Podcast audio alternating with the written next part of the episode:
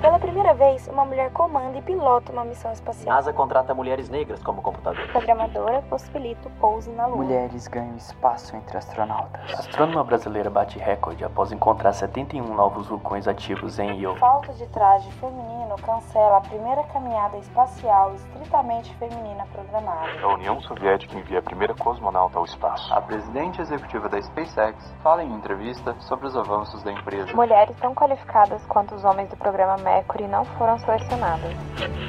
Sejam bem-vindos ao Mulheres no Espaço, um projeto desenvolvido pelo Epta Learning, um núcleo da equipe de propulsão e tecnologia aeroespacial da Universidade Federal de Berlândia. Esse podcast conta a história de diversas mulheres que foram singulares para o avanço da exploração espacial.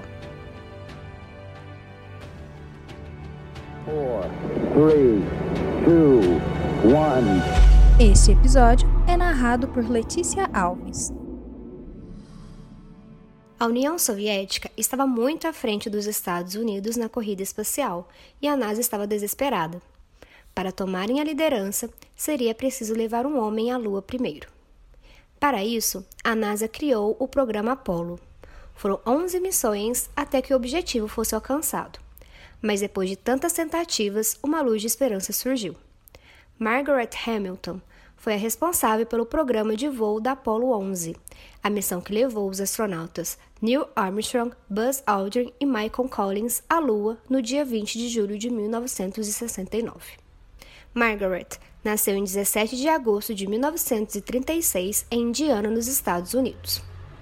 Aos 22 anos, se formou em matemática e fez uma pós-graduação em meteorologia no MIT. Pouco depois de formada, se casou e logo teve uma filha, Lauren. Começou a trabalhar para que o marido pudesse estudar direito em Harvard. Nesse tempo, deu aulas de matemática e francês para o ensino médio. Aos 24 anos, começou a trabalhar no MIT como desenvolvedora de software em um dos laboratórios. Ela foi, então, promovida diretora da divisão do Laboratório Instrumental de Engenharia de Software do MIT. E sua missão era desenvolver um software de bordo para o programa espacial Apollo. Margaret era mãe e seu trabalho exigia sua dedicação também à noite e nos finais de semana. Por isso, precisava levar a filha para o laboratório, o que não era um problema. Um dia, enquanto brincava no simulador de voo, Lauren acidentalmente apertou um botão que acionava o programa de pré-lançamento, enquanto a missão estava em pleno voo. Hamilton reportou o recém-descoberto bug da Lauren a seus superiores. Mas eles ignoraram por acreditar que os astronautas eram muito bem treinados para repetir este erro. Na missão Apollo 8, que realizou o primeiro voo até a órbita da Lua, um dos astronautas apertou o mesmo botão que Lauren, fazendo com que todos os dados de navegação fossem apagados. Por cerca de nove horas de trabalho intenso, Margaret e sua equipe conseguiram encontrar uma solução e guiar remotamente os astronautas de volta à Terra. A missão Apollo tinha como seu objetivo principal levar o primeiro homem à Lua. No entanto, os norte-americanos só tiveram êxito em sua missão no seu 11º lançamento. Foi no dia 16 de julho de 1969 que o foguete Saturn V lançou a espaçonave Apollo 11, partindo da base americana no Cabo Canaveral da Flórida. Fontes estimam que cerca de 3.500 jornalistas cobriam o lançamento. Apollo 11 entrou em órbita lunar às 5h21 da tarde, no respectivo dia 20.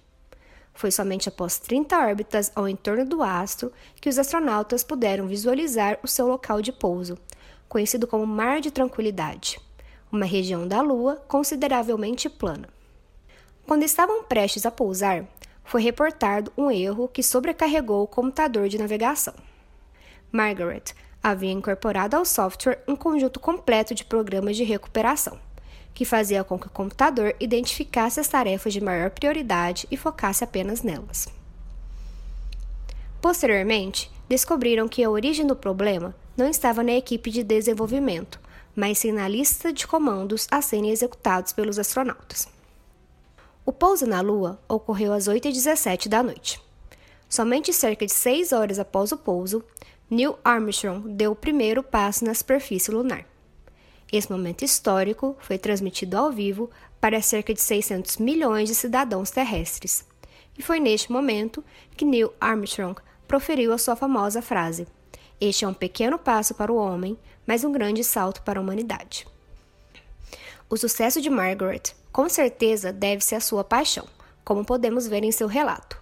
Do meu ponto de vista, a experiência do software em si, projetar, desenvolver, vê-lo evoluir, vê-lo funcionar e aprender com ele para sistemas futuros era tão excitante quanto os eventos que ocorreram durante a missão. Os softwares desenvolvidos por Margaret foram tão reconhecidos que foram utilizados como base para o desenvolvimento da primeira estação espacial norte-americana. Estação essa que teve mais de 100 missões bem-sucedidas na órbita terrestre. Seus códigos foram utilizados na primeira nave com o sistema Fly-by-Wire, também conhecido como Sistema de Controle por Cabos Elétricos. Em 2003, recebeu um prêmio de 37.200 dólares por sua inovação na missão Apollo, sendo a primeira e única vez que a NASA deu um prêmio em dinheiro a alguém.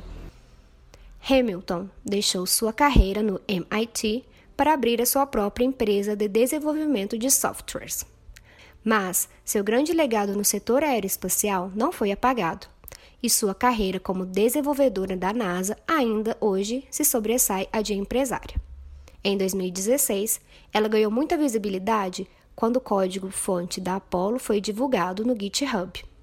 É possível encontrar hoje uma foto sua na qual ela está ao lado de uma pilha de papel mais alta do que ela, na qual ela escreveu à mão todo o código.